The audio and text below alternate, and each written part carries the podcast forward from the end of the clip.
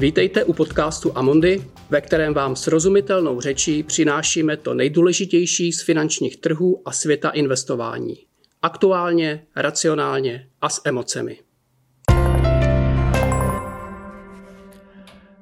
Dobrý den, mé jméno je Petr Šimčák a dnes mám velmi vzácného hosta po telefonní lince do Dublinu. Je jim Pier Gaetano Jacarino, portfolio manager fondu Global Equity Sustainable Income, což je globální akciový fond, eh, který eh, drží velké množství našich klientů. Je to dividendový fond. V lednu si stanovil cíl vyplatit eh, dividendu 4% v roce 2020 a tento cíl každý rok nastavuje podle situace na trzích, ale nastavuje jej na rok dopředu, nikoli zpětně.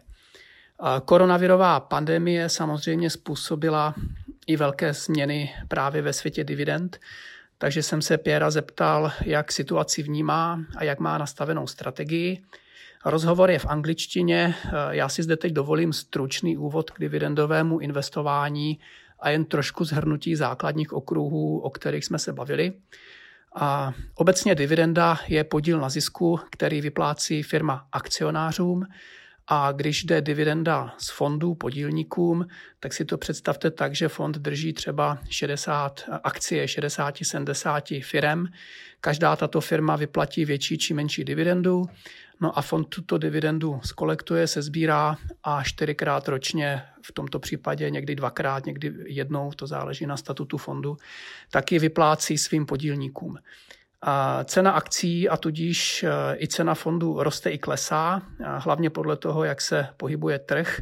To je e, sice z dividendy částečně spojeny, spojeno, ale platí, že e, firmy vyplácejí dividendy bez ohledu na to, jestli ceny jejich akcí rostou nebo klesají, protože ty dividendy oni vlastně vyplácí z účetního zisku.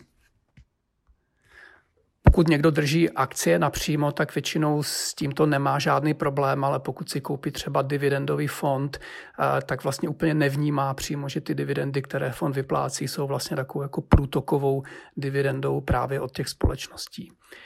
A fond Global Equity Sustainable Income si v lednu pro 2020 stanovil negarantovaný cíl vyplatit 4% dividendu a podle Piera i přes pokles dividend, eh, hlavně v Evropě, je tento cíl splnitelný. Bavíme se o, čtyřem, o 4% eh, vstažených k ceně na začátku roku 2020, to je důležité. Eh, je ještě několik oblastí, které jsou důležité a pak už pustím náš rozhovor zisk, který chce firma vyplatit akcionářům, vyplatí obecně buď cash dividendou, anebo v podobě takzvaného zpětného odkupu akcí.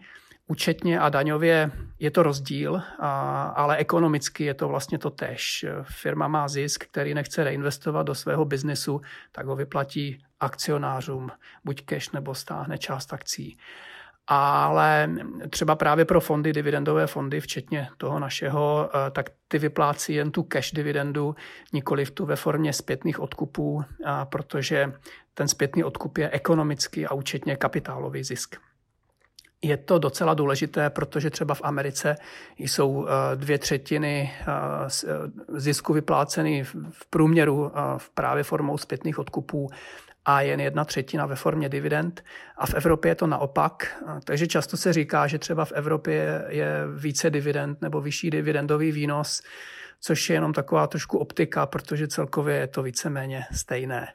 A teď ještě eh, v rámci covidu je důležité eh, i tento aspekt, protože třeba firmy v USA snadněji přestanou odkupovat akcie, eh, než vyloženě rušit nebo snižovat dividendy.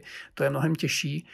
A takže třeba dividendový výnos v Americe je teď malinko stabilnější než, než třeba v Evropě, kde dochází k poklesům dividend absolutních ve větší míře. A ještě jinak je tomu v Japonsku, takže to je třeba určitá výhoda právě globálního řešení. Také platí, že a větší a tradičnější firmy ve zralejší fázi cyklu svého vývoje patří více mezi dividendové tituly nebo tituly s vyšší dividendou než třeba menší a střední firmy a také jsou sektory třeba růstové technologie, které vyplácí na dividendách méně než, než ty tradiční firmy, jako jsou třeba uh, utilities, uh, finance, energie. A o té energii, o těch se tam pak právě Pierre hodně i zmiňuje. A je jasné, že firmy napojené na těžbu ropy teď mají trošku problém. A důležitý je i pojem dividendový výnos, anglický dividend yield. A dám příklad, když akcie za 100 dolarů vyplácí dividendu 3 dolary na akci, no tak máte 3% dividendový výnos.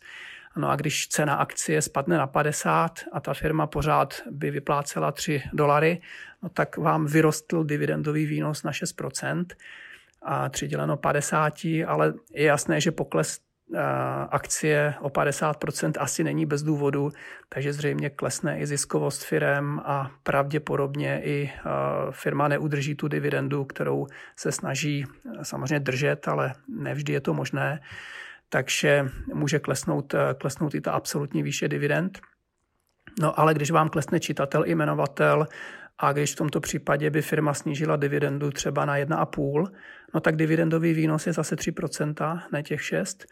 A i proto si Pierre myslí, že třeba cílovat dividendu 3 až 4% i pro rok 2021 je realistické, protože eh, bude tam působit více faktorů, nejen to, že hodně firm, zejména v Evropě, dočasně sníží nebo doča, takhle dočasně zastaví nebo na delší dobu sníží výplatu dividend. No a posledním tématem, o kterým jsme se bavili a který je pro ten fond důležitý, je udržitelnost, takzvaná sustainability. A tomu se věnujeme hodně, protože relativně novou dimenzí v investování je takzvané ESG, Tomu já budu věnovat samostatný podcast. Je to velká změna v pohledu na investice i na asset management. Zde zmíním jen telegraficky, to I, písmeno E je environment, životní prostředí a hlavně jde o to, jak firmy zacházejí s odpady, energií, jak působí na klima, jakou mají emisní aktivitu. A to S je social, sociální, tam jde o to hlavně, jak zachází s lidmi, se zaměstnanci, jak ta firma přispívá nebo škodí komunitě, ve které působí, jak je schopna udržet talenty, přičemž je zřejmý trend, že právě zodpovědné firmy jsou schopny přilákat hlavně kvalitní lidi z mladé generace, což se pak projevuje i ve větší ziskovosti těchto firm. A G je governments, tam není nic nového, dle mého aspoň je to o tom, jak je firma kvalitně řízená, jaký má eh, audit, eh, jakou, jak kvalitní má a věrohodné účetnictví. Je to vlastně taková ta tradiční analýza, řekněme, rizik spojených s, firma, s firmami. A to je to, čemu se říká ESG. Je toho hodně a je to na samostatný díl. Tomu se budu tedy věnovat někdy příště. A teď už eh, pojďme na rozhovor s Pierrem. It's a pleasure to welcome Pier Gaetano Iaccarino from Dublin. Pierre is head of equity solutions in Amundi, directly responsible for Global Equity Sustainable Income Fund. Good morning, Pierre, and thank you for taking part in our podcast. Yeah, good morning, and thank you for having me here. Uh, Pierre, today I would like to ask you about three major topics. Firstly, what will be uh, what will the crisis from uh, COVID-19 mean for dividend investing in 2020, uh, 2021, and maybe in the next decade? Secondly, what exactly does sustainable income mean?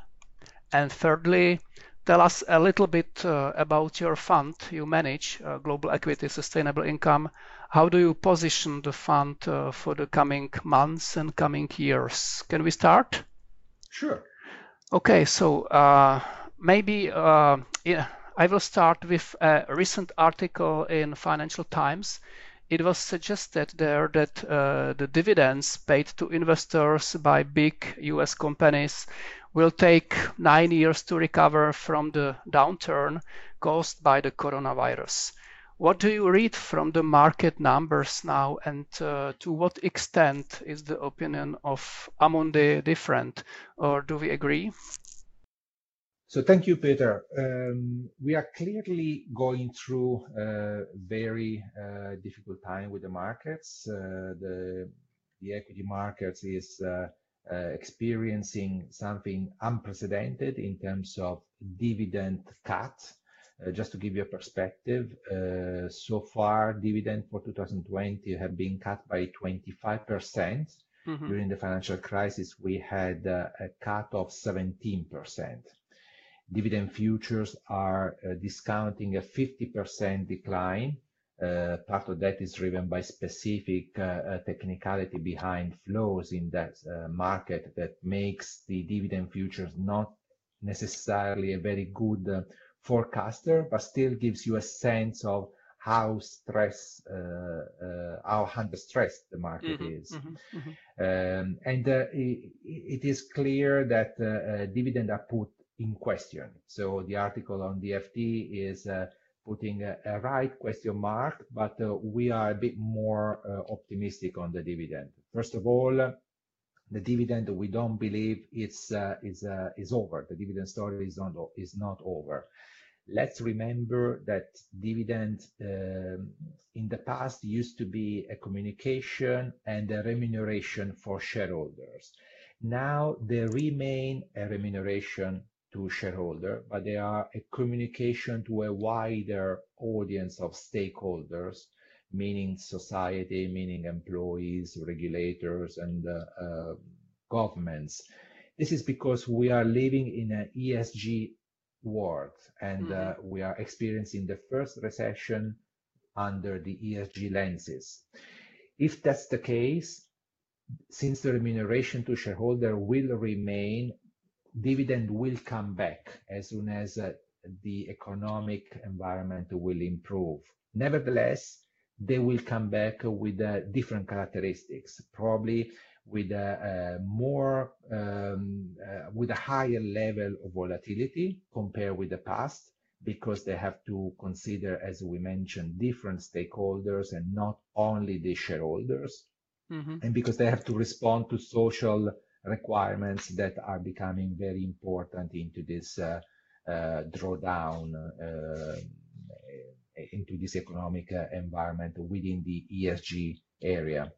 So we believe dividends are under stress. Yes, they are under stress for reason beyond what they used to be in the past but the dividend story is not over and uh, uh, will come back with a higher volatility. If, if that's the case, maybe the nine years uh, time frame um, uh, described in the FT article is too pessimistic.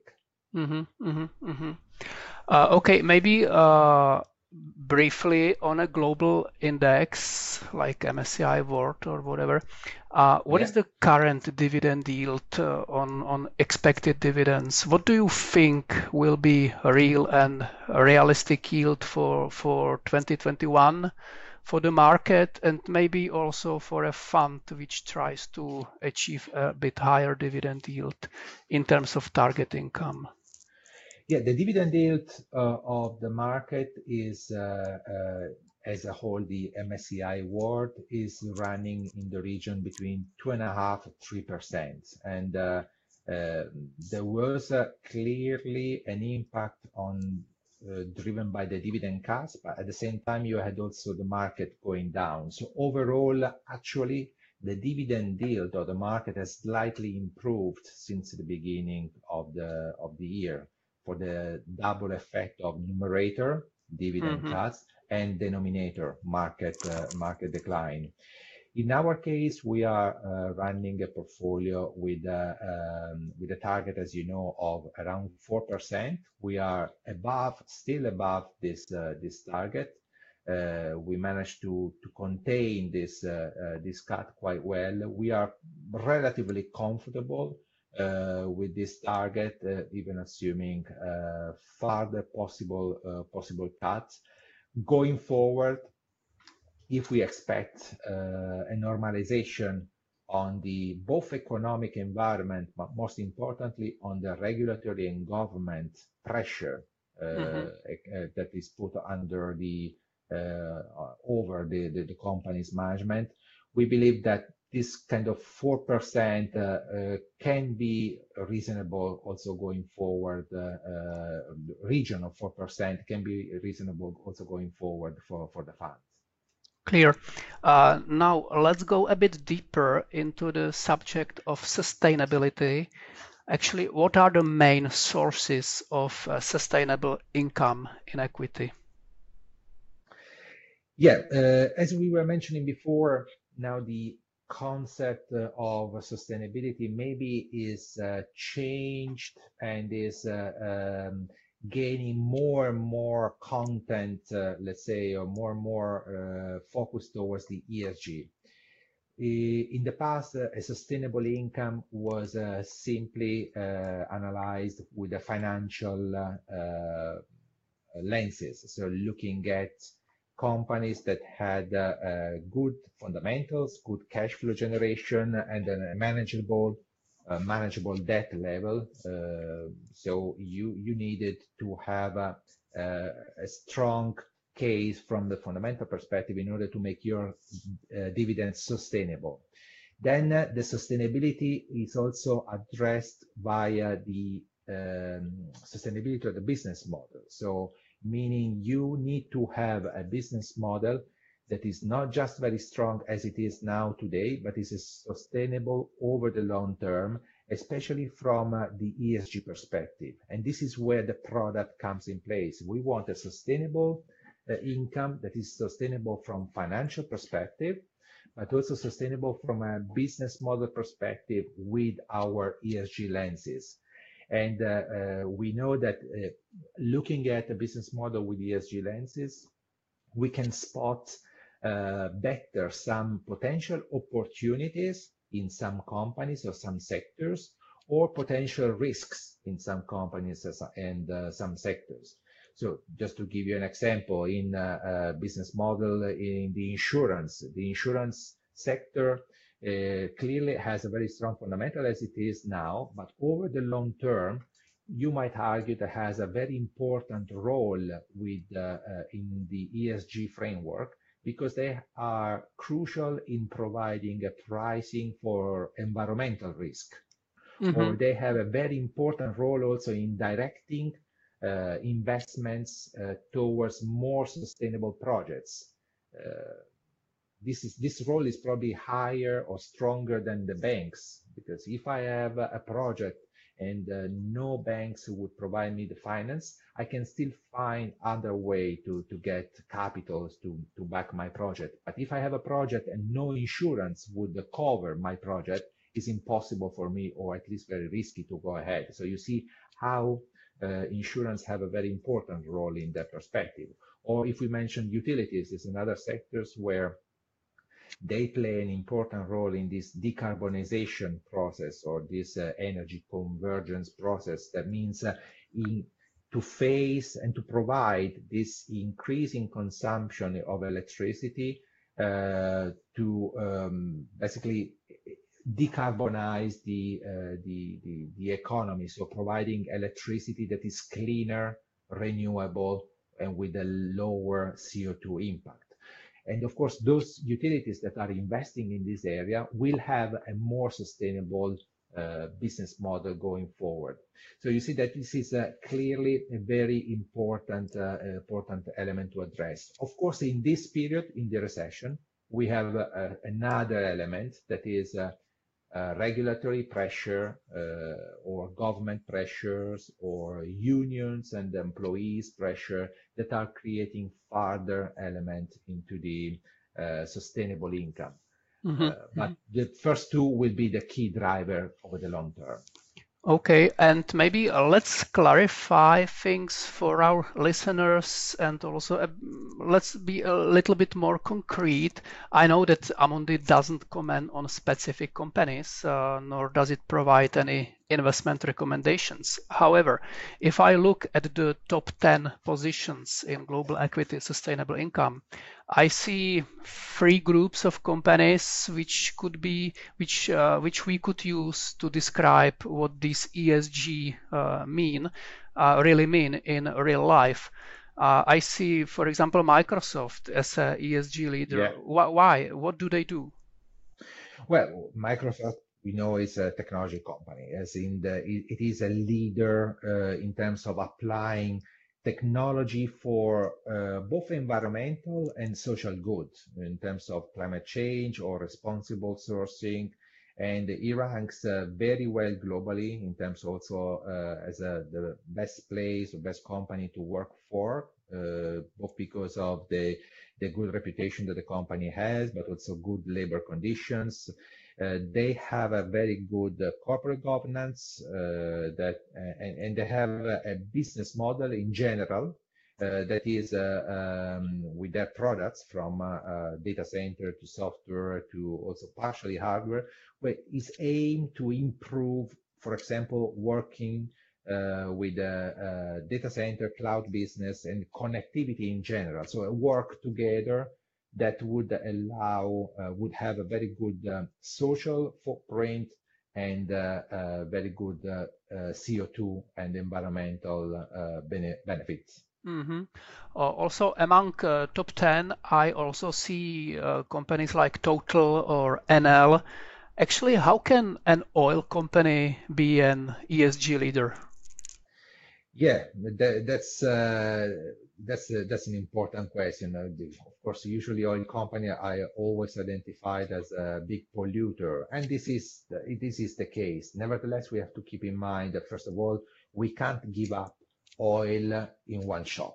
we need to to to facilitate a, a, proper transition out of oil into alternative energy. And uh, uh, there are oil companies like uh, the, the one you mentioned that are going into this direction. They are big promoter of this so-called energy transition. So going to um, a business model that has uh, less oil, more either natural gas that we know has a much lower CO2 impact or alternative energy, sorry, alternative and renewable energy. So you can see that there is a, this uh, this process that is involving um, uh, oil companies, but is also involving utilities. So to some extent, you can see there is a blending between those two areas, mm-hmm. oil and utilities, both going to the, the same direction of decarbonizing uh, the energy for the world. Okay, okay. And lastly, in the top 10, I also see a few banks like JP Morgan, Citi, and others. Uh, you have already touched it a bit, but still, uh, if you can comment a bit more, how can a financial company contribute to ESG? Yeah, uh, clearly banks uh, can contribute uh, partially with the, uh, in terms of moral suasion towards uh, uh, directing investments towards more sustainable projects or avoiding investment in area like um, like weapons or non um, let's say other area that you want to avoid completely. So there is a bit of moral suasion that the banks have. As I mentioned before, we prefer the moral suasion power of insurance rather mm-hmm. than banks.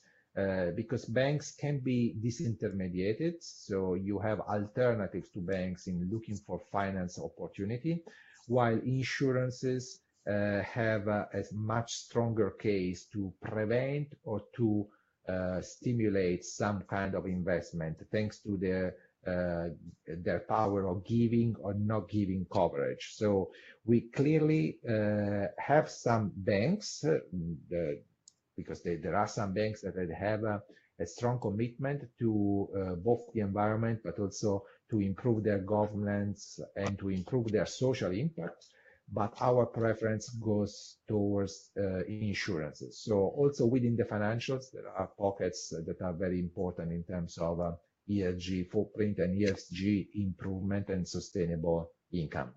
Okay, so when analyzing the dividend sustainability, can you please summarize the key areas?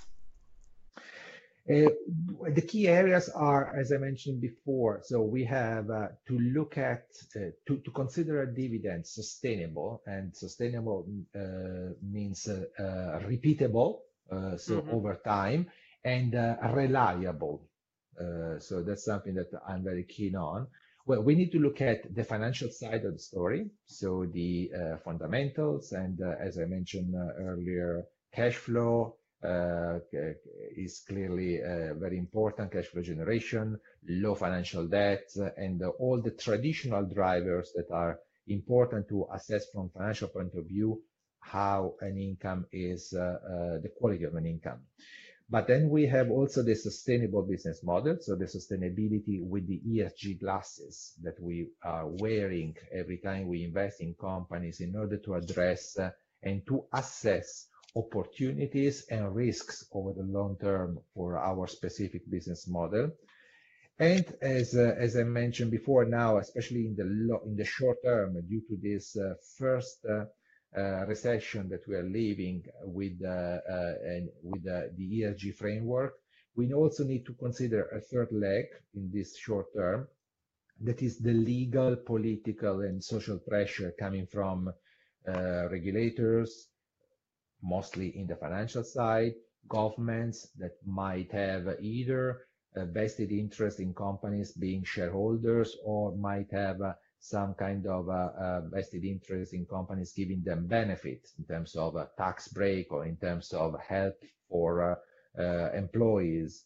Uh, but also social pressure coming from public opinion, unions, investors, uh, but also sometimes, and this is something very new uh, with this pandemic, it's there are also some technical um, difficulties that some companies are facing with when uh, dealing with the dividend policy that is uh, related to the uh, lockdown that are making AGM impossible because they cannot call AGM, they cannot have uh, many people going to uh, the same room. And without an AGM, you cannot approve the dividends.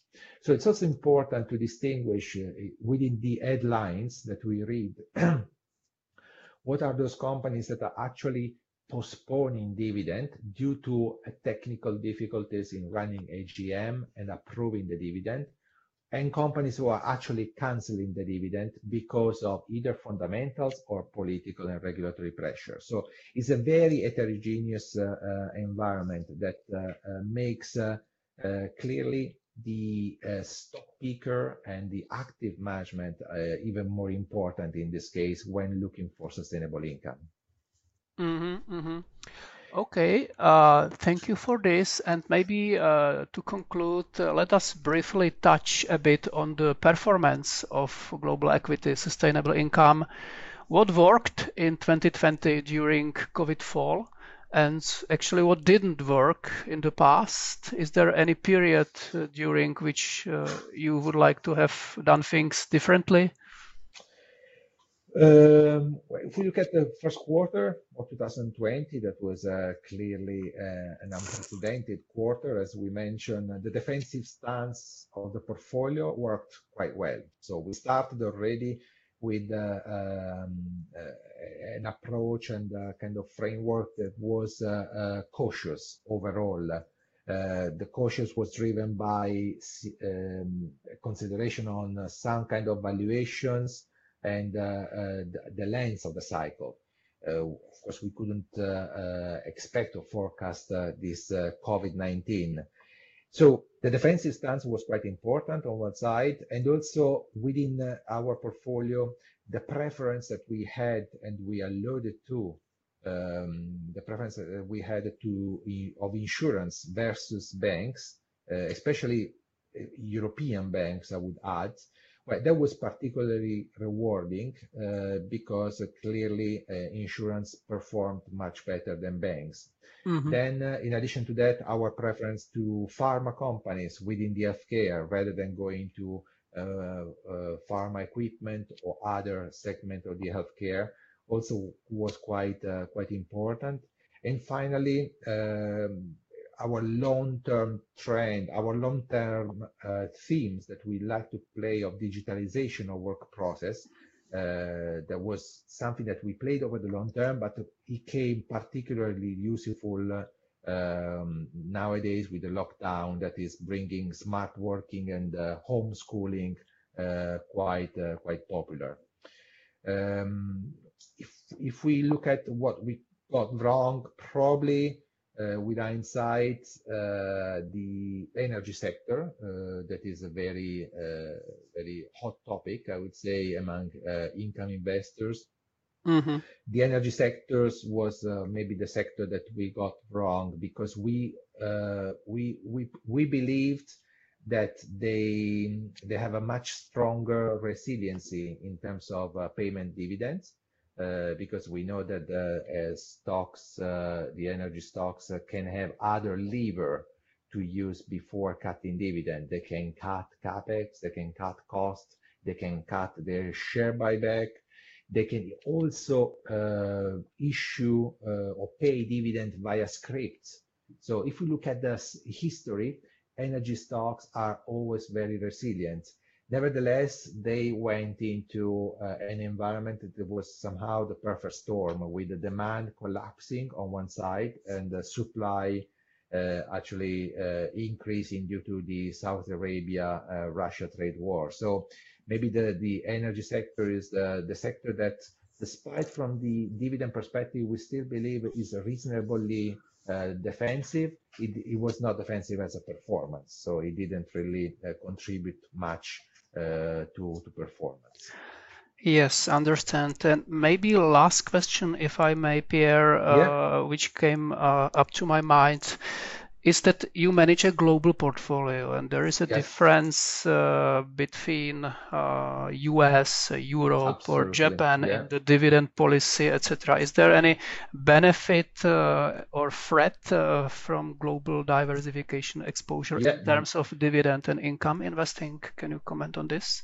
Yeah, no, that's a, that's actually a very good point because uh, when I when we mentioned the 25% decline in dividend, that was related to the European companies. Actually, the dividend decline in uh, in the rest of the world was much smaller. Mm-hmm. Uh, why is that? Uh, well, in the US, if we take US as an example, in US the uh, payout to shareholder tends to uh, have a bias towards share buyback. So if we take on average uh, a US uh, payout, you have a two third of the payout that is buyback and one third is dividend. Mm-hmm. These ratios are actually reversed in Europe, where you have a two third dividend and one third buyback. So what it means that in US, US companies have a, a bigger buffer of share buyback to cut uh, a share buyback we know is usually considered much more discretionary mm-hmm. before touching dividends. So there is clearly much less uh, urgency of cutting dividend because of this share buyback uh, uh, buffer. Additionally, when we mention government pressure or regulatory pressure, that's been the case mostly in uh, Europe. We didn't have uh, too much of such a pressure in US. As if we go into Japan, we have a similar uh, similar picture uh, with the addition of having companies in general in Japan uh, much stronger from financial perspective. So with a much stronger, um, much lower financial debt and a much lower payout ratio in general. So their starting point is much more conservative. Uh, and that's also giving the Japanese companies uh, more room to serve this uh, dividend crusade that is actually happening and is epicenter mostly in Europe. So I agree. I absolutely agree with your observation that having a global perspective gives you gives you the the the possibility to navigate this dividend crusade much better uh, looking at outside, uh, first of all, outside Europe, but also looking at uh, outside the, most of the sectors that are affected. It is essentially banks and European banks. Okay, super, excellent. Thank you very much, Pierre, for your okay. availability and all the best to Dublin. Thank you. Thank you very much. All the best to you. Thanks. Bye. Tak to je dnes vše. Děkujeme, že jste si náš podcast pustili.